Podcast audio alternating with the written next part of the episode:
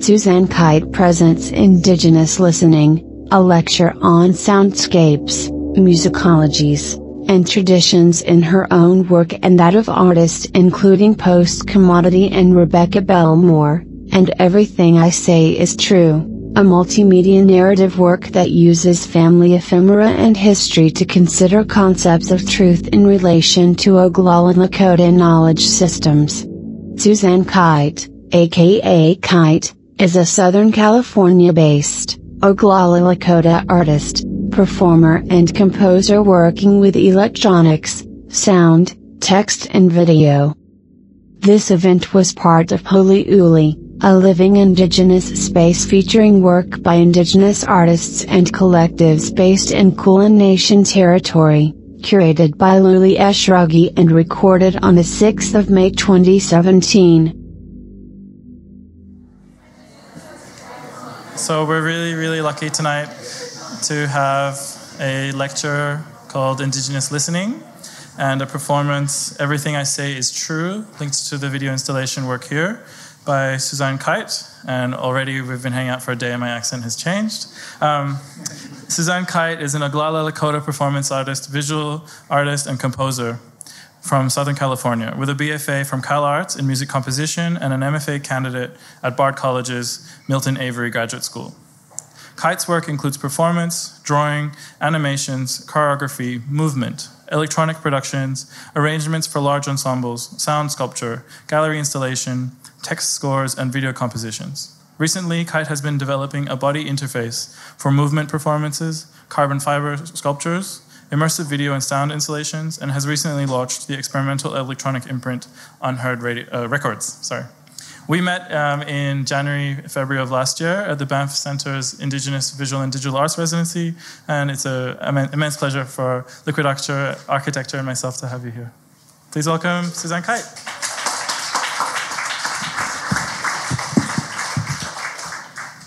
Hello. Thank you for having me, Léuli. I'm, this is how you say good evening in Lakota. And I'll preface this by saying I'm not a Lakota speaker, but I'd like to be. Um, so I just like to start with my perspective because it's hard to talk about listening without talking about who you are and who you are as the listener. So I started off as a listener, um, being I'm Oglala Lakota, but I was adopted at birth. So I was raised um, by a non Oglala family, and I grew up playing violin, playing klezmer violin and classical violin, and I eventually decided I want to be a composer. Um, but my listening has taken a very hard turn from classical violin listening. So all of my work comes from a place of yearning to be closer to my people, my ancestors, and understand what is wrong with our world, and to hopefully find a way to fix it. A lot of my work has been focused on grasping what truth and belief mean and what is possibly in what is possibly a pre and post apocalyptic world, a world where many of the answers I seek lie only in books. Another aspect of my work is to find ways to enact truth and belief in my practice. To me, enactment requires the body sensing within a location, within ways of knowing, and within time because a lot of listening to sound means engaging t- with time as well. So that's where the practice of listening emerges for me. I don't think I need to explain to you all of the kinds of silence I hear. I feel personally that as one separated both physically um, and spiritually from locations where my people are, I can only imagine what it was like to hear on a mo- most basic level long ago. Um, long ago in Lakota, translate to Ahani, which also translate to always. So Ahani means long ago and always. I feel very much that the past and present are inseparable and that the contemporary artworks of our peoples and other indigenous peoples contain the cosmologies that we hope they do. They did long ago and they always will. So, with that, to me, a lot of my questions lie in this word, big English word, epistemology, which to me means the way we know what we know. How do we know what we know? I know I know what I know, but how do I know what I know? You know what I mean? In Lee Hester and Jim Cheney's paper, Truth and Native American Epistemology, which I put on the table over there, um, they suggest that one of the main differences between Indian, um, I'll preface this, I refer to Native Americans as Native American, Indian, um, indigenous, Oglala, Sioux, it's, it's all the same to me. Um, the difference between Indian ceremonial worlds and Western ceremonial worlds is the intention of these worlds to be responsibly true. Indigenous worlds are built on the basis of an ethical epistemological orientation of attentiveness, or as Native Americans tend to put it, respect, rather than epistemology of control. Hester and Cheney examine these opposing epistemologies by drawing on Vine Deloria Jr., amazing author, you should check him out, and his views of Native American approaches to knowledge. They cite Deloria's referencing a Black Elk's explanation, which I have up here, of how Oglala received the white buffalo calf woman. This they tell, Black Elk said, and whether it happened so or not, I do not know. But if you think about it, you can see that it is true. The account of the buffalo calf woman is not necessarily to be understood in literalist or historical terms. The account is to be understood as a depiction of one element of the ceremonial world in which the Oglala Lakota live. And we must always consider the ways that a particular story or experience might instruct us, because stories and experiences are to be understood as having inexhaustible depth. And it is through this inexhaustible depth I want to launch into listening. All right, powwow recordings on YouTube. I got to start from home. So, I want to start with what would seem basic listening, but has become so much more in the 21st century because we have access to technologies to interact with our communities in absolutely new ways. All right, let's listen to a little bit of the Porcupine Singers.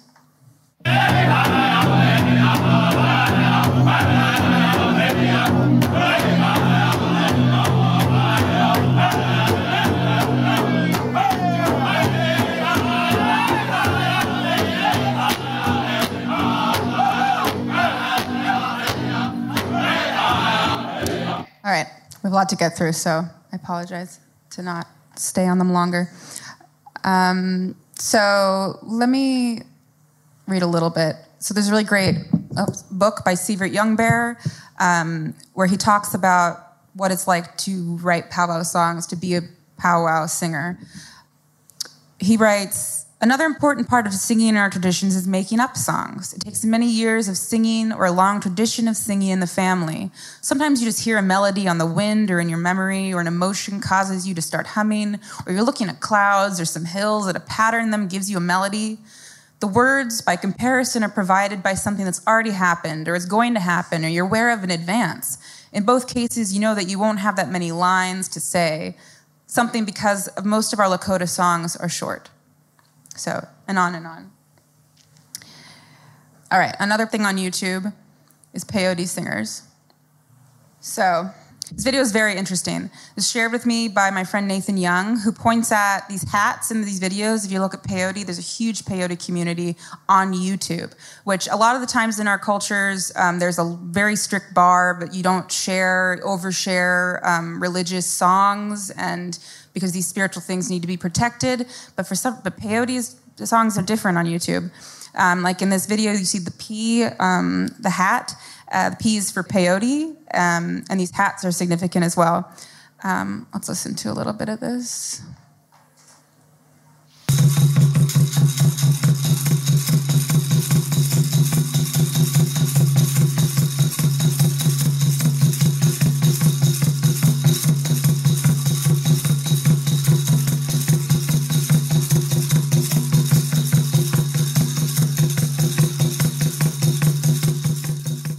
That's just how it is for a long time. Um, it sounds like. Amazing stuff, really extremely hypnotic. All right. New compositions, Facebook. Facebook is probably to me the most powerful and like Native American tool I have possibly come across. It's through that that I've learned, I've found my entire family.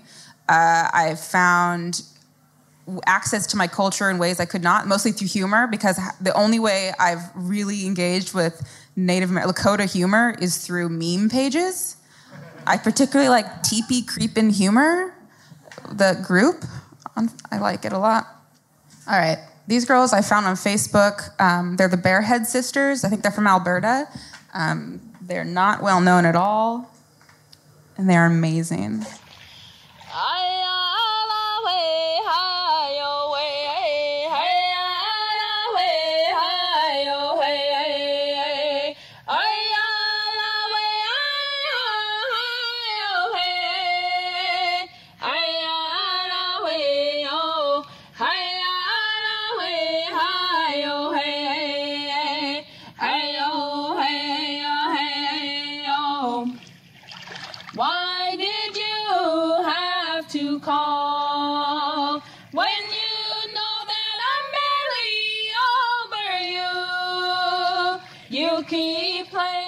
These games, cause you know that I'm missing you. Hey, oh, hey, oh, hey. All right.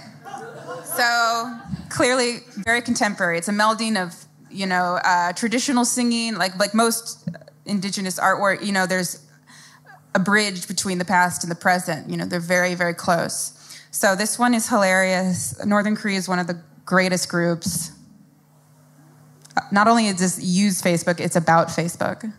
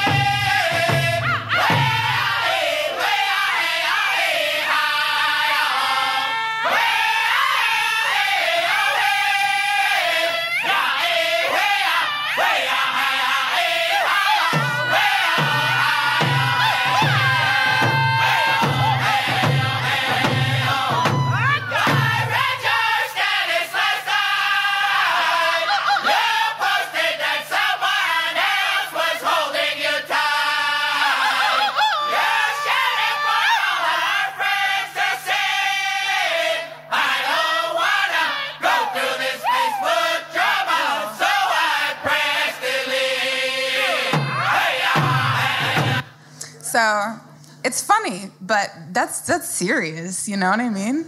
Like if you saw that, you would also write a really deep song about it. It's it's rough. All right, let's go into pop music since this is almost going straight into there for us. Um, there's a lot of really good indigenous pop music, especially coming out of Canada, but um, super well known. Tribe Called Red. I mean, I think they were here recently. I've never seen them. But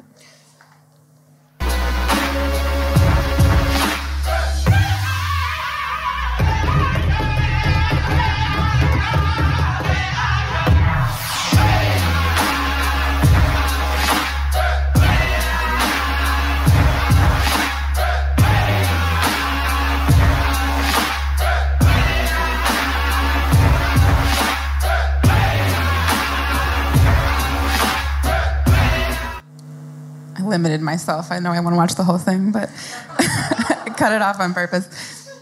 All right, Tanya Tagaq. Um, if you don't know about her, she is killer, absolutely killer. And you can clearly hear how she's marrying two genres. So that's called throat singing.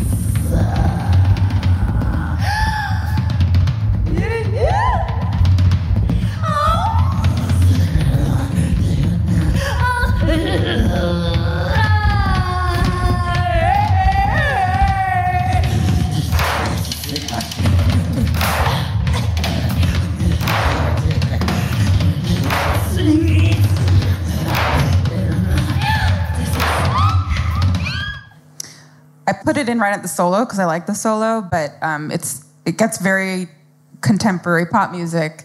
Um, I highly recommend her. All right, Lisa Harkins is a friend of mine, but I think what she does with uh, transcribing traditional Cherokee melodies and then turning them into pop music and being self-critical about that is is great.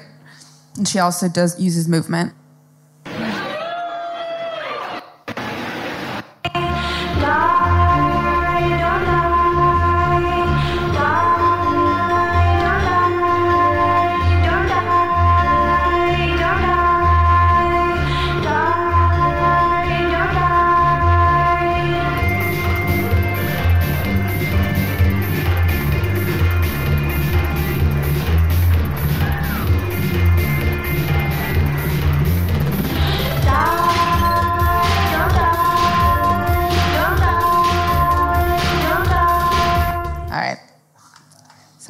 Through so fast.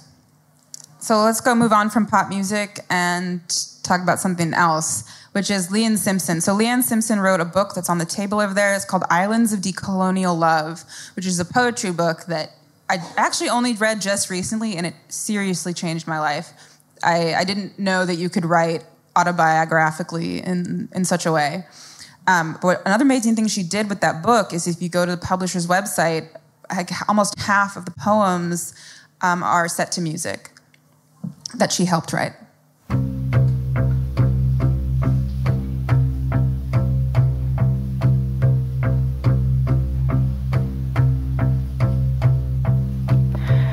Bojo Odenabe. Shke Majamegos Nidijnakas.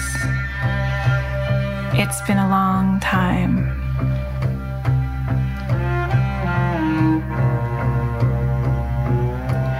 Oa Odenabe. Oa Odenabe.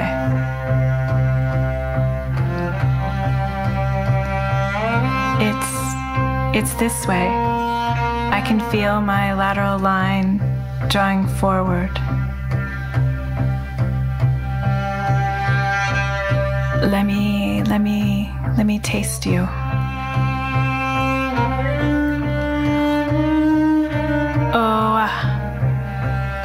That feels good on my gills.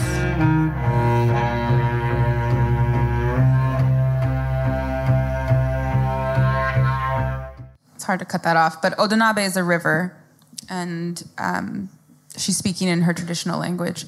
Really beautiful. You should check. You should check her out, Leanne Simpson. All right, so now we're to get to something like amazing, which is post commodity, which is uh, I I have to read their bi- their bio to you because it is intense.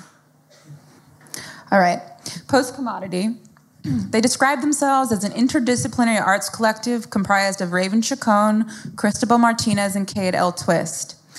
They do a lot of large scale installations, and all of them are also performers of sound. So here's what they write about themselves. Post commodities art functions as a shared indigenous lens and voice to engage the assaultive manifestations of the global market and its supporting institutions, public perceptions, beliefs, and individual actions that comprise the ever expanding, multinational, multiracial, and multi ethnic colonizing force that is defining the 21st century through ever increasing velocities and complex forms of violence.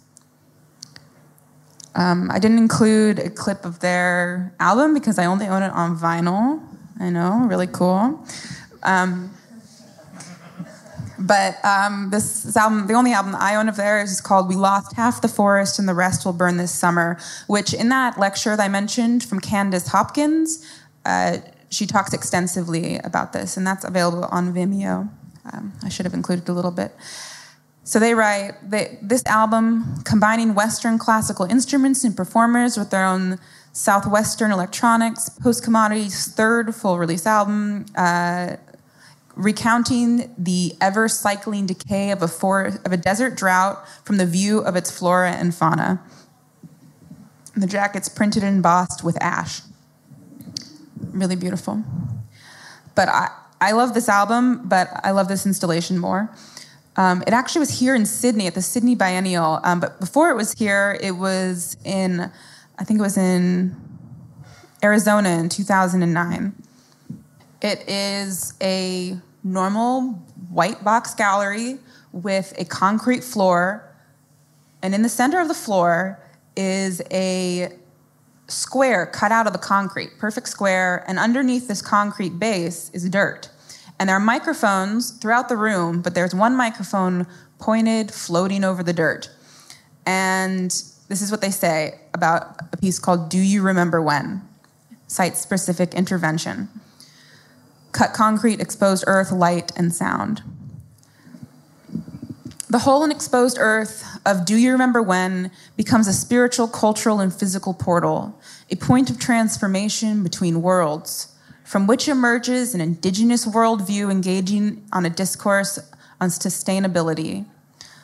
And then they have a block of concrete on a pedestal. The foundation of the institution, constructed on top of tribal lands, functions as a trophy celebrating indigenous intervention in opposition to a Western scientific worldview. The closed circuit audio broadcast, which is they had a Piipaash social dance song playing throughout the space, and then microphones were picking it up. So basically, it's like a feedback loop. uh, performed by the collective, provides the psychosocial soundtrack of the transformation process. The work shifts the sustainability from a focus dominated by Western science to a balanced approach inclusive of, indi- inclusive, of indigenous knowledge systems. So basically, to me, what is so poetic about this is when you pull, I mean, it's, of course, this has been done in many ways by many artists, but it's specifically indigenous to pull up the concrete of the floor and sing to the ground the way it is meant to be sung to. All right, so Nathan Young another good friend of mine. So he was a member of Post Commodity. They've had um, other members in the past. He's based in Tulsa, Oklahoma. He's Delaware, Pawnee, Kiowa. Much of his work is also installation based, but mainly, again, he's a performer of sound um, and engages with sound making and listening. He has a lot of pieces that I love, um, but I want to talk about one that was installed at Bard College for his thesis. I'm sure he would not like I talk about his college thesis, but that's okay.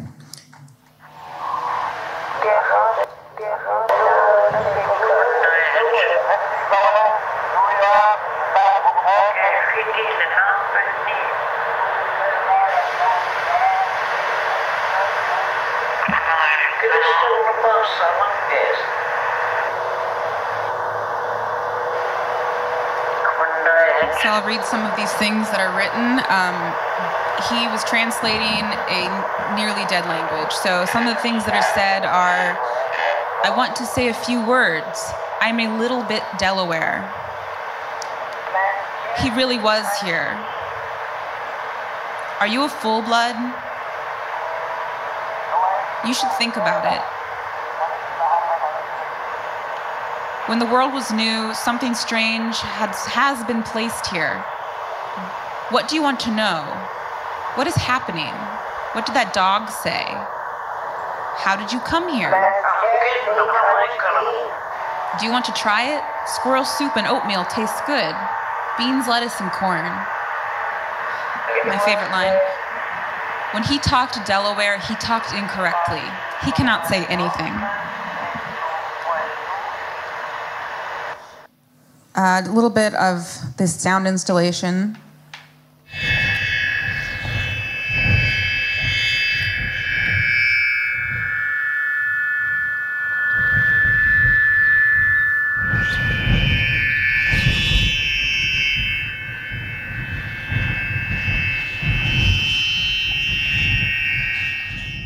All right.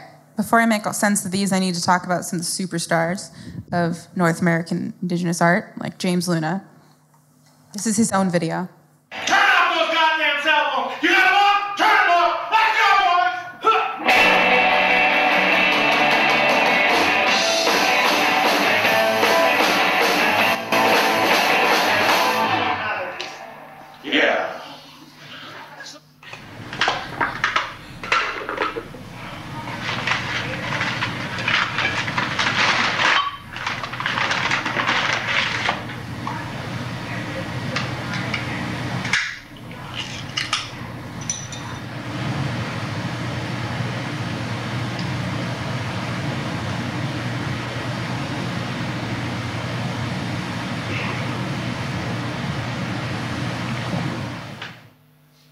In 1987, at the Museum of Man in San Diego, California, I premiered an installation performance, The Artifact Piece, that was to change my art career, establish my place in contemporary art history, and opened up mainstream art for other multicultural artists.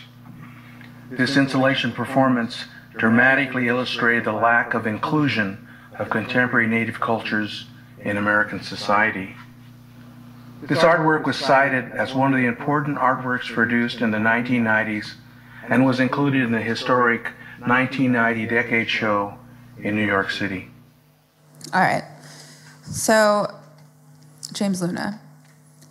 He's a performance artist, and to me, an important part of his practice is he uses the mode of band leader in his performances and constantly uses music references and uses his body as well in many ways. So I want to talk about this piece where his body is his body is installed. Artifact piece 1987. Richard Hill writes on of the artifact piece Our impulse is surely the same as an unnamed indigenous visitor to the exhibition who Luna claims stood beside him and said, Get up. Hey, get up. Um, when I read this quote, I, I f- I immediately felt that I understood indigenous performance as a whole, not just because it's performance, but because it is indigenous listening. Because so many of our traditions require a kind of listening that I don't believe has words in the English language. I was struck by trying to imagine what it's like to be that indigenous listener, to approach this body that's installed, that's somehow near dead, that's surrounded by its own records. His, his record collection was displayed. Um, and to me, the most important listening part of this is to hear his breathing on the table in front of me. Um, and I, I doubt, I don't know if James Luna thought, thinks this or was planning, but that's, I cannot get out of my head to have a uh, body lying there breathing, the sound of that. Um, so now I want to talk about Rebecca Belmore and her piece, which has a very long name. So, first of all, Rebecca Belmore is an artist currently living in Vancouver, British Columbia, whose work crosses the boundaries of the listening body, similarly to these other people. So, this is called, I don't want to pronounce, pronounce it wrong, so the English is speaking to their mother.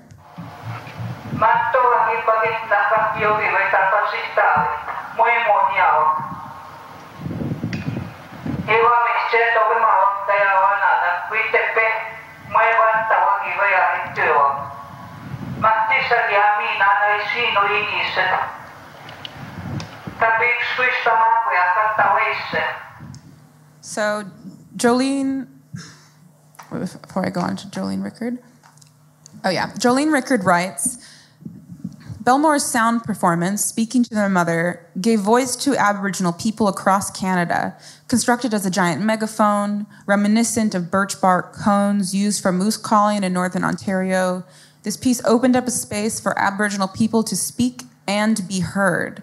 It created a site for the recognition of the historical erasure of Aboriginal voices and empowered Aboriginal people to speak to all of their relations, as well as the living cosmos.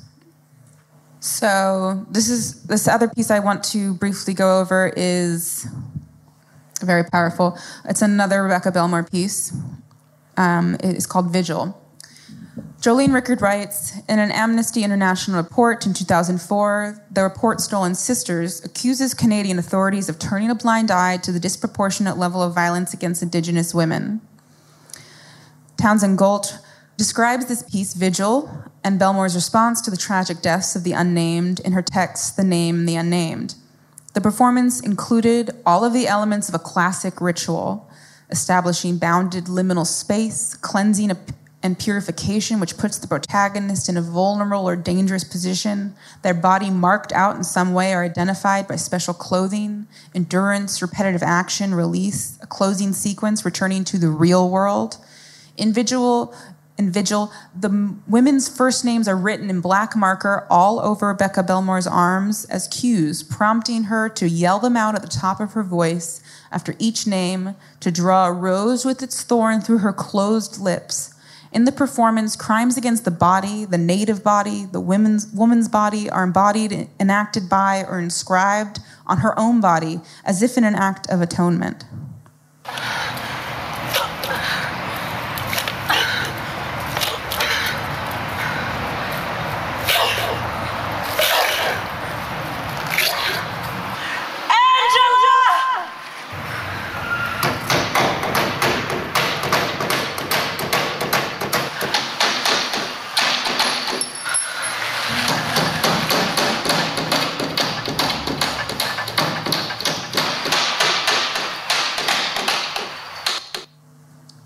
All right. In Candice Hopkins' lecture, Sounding the Margins, A Choir of Minor Voices, she outlines sounds of contemporary Indigenous artworks, protests, their drumming and dancing, describing them as a collective crying out. Belmore's work to me encompasses the contemporary Indigenous listener who hears the cries of her people, of the land, and cries back, not just with her voice, but with her entire being. and I wanted to also talk about um, an artist who's not a sound artist, who's a choreographer. Amongst many things, poet, writer, and artist, um, Tanya Lukin Linklater is a choreographer whose work to me highlights a form of listening with the body. Again, uh, similar to James Luna's piece, I cannot help but imagine or hear clearly in my mind the sound of two bodies touching and holding positions like these. So, Bill Stover is my grandfather. Um, he is not a sound artist, um, but I, I, wanted to talk about him a little bit.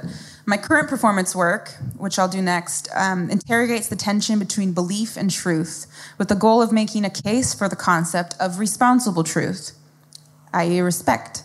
I see evidence of responsible truth throughout the ceremonial worlds of the Lakota, especially sweat lodge ceremonies led by my grandfather, Standing Cloud or Bill Stover, have revealed particular instances of this belief in practice. When I ask my grandfather how he hears a song he has never heard before, he points to his vocal cords. He hears them while singing them. The action of hearing, singing, remembering, channeling, improvising, composing are collapsed into a single event in time. So, this is a symbol in a bunch of the videos in my piece. Um, and I will in, now introduce this piece. It's titled Everything I Say is True. This is um, a body of work that is commissioned by the Walter Phillips Gallery, and some of it is installed here document, six documents, and an installed video, where I attempt to reconstruct the nonlinear narrative of both my family's history through investigating our understanding of time. The full body of work includes a dress, installation, sculpture, documents, and these documents installed here um, make reference to multi generational experiences of adoption within my family. I'm trying to use these Lakota sto- storytelling structures as a lens through which to see modern Lakota mythologies, which include government interference in tribal sovereignty, the continued obfuscation of evidence of FBI murders on Lakota land in the 1970s, the established historical facts of the counterintelligence program, and current government policies, especially those around indigenous protests, like in North Dakota. I see a long running connection between these concepts of manifest destiny and contemporary Lakota mythology. A long chain of events, a story that can be traced through these documents, through maps and data, lies, conspiracy, imagination, and art. I see a multiplicity of mythologies personal, tribal, historical, as continuing to exist in the contemporary storytelling of the Lakota. And to conclude this section, I see my performance research, um, an interest in indigenous epistemology or ways of knowing, as deeply related and interdependent. These questions related to being part of a territorial diaspora, so disconnected from a homeland, and its relationship to the concept of truth, because these kinds of truths require a body to exist within and with knowledge of our world. I think there's something deeply embedded in our indigenous epistemologies that we enact through performance, through movement and sound and listening that go beyond truth and belief. I think the unifying factors in all of these performances is that not only do they engage with listening, they engage with a type of bodily listening that is nearly, I think, is nearly indescribable. I have not found the words to describe what it means to experience a performance, to um, listen to something that is unlistenable, to hear what is unhearable. And I think that these are ways to become closer to our indigenous epistemologies that are sometimes completely unknowable. Thank you.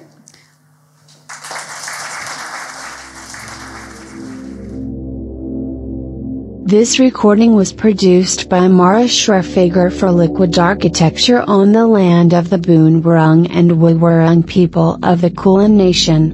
We acknowledge them as the traditional owners of this land and recognize that sovereignty has never been ceded. We pay our respects to their elders past, present, and emerging. Liquid Architecture is an Australian organization for artists working with sound and listening. To learn more head to liquidarchitecture.org.au.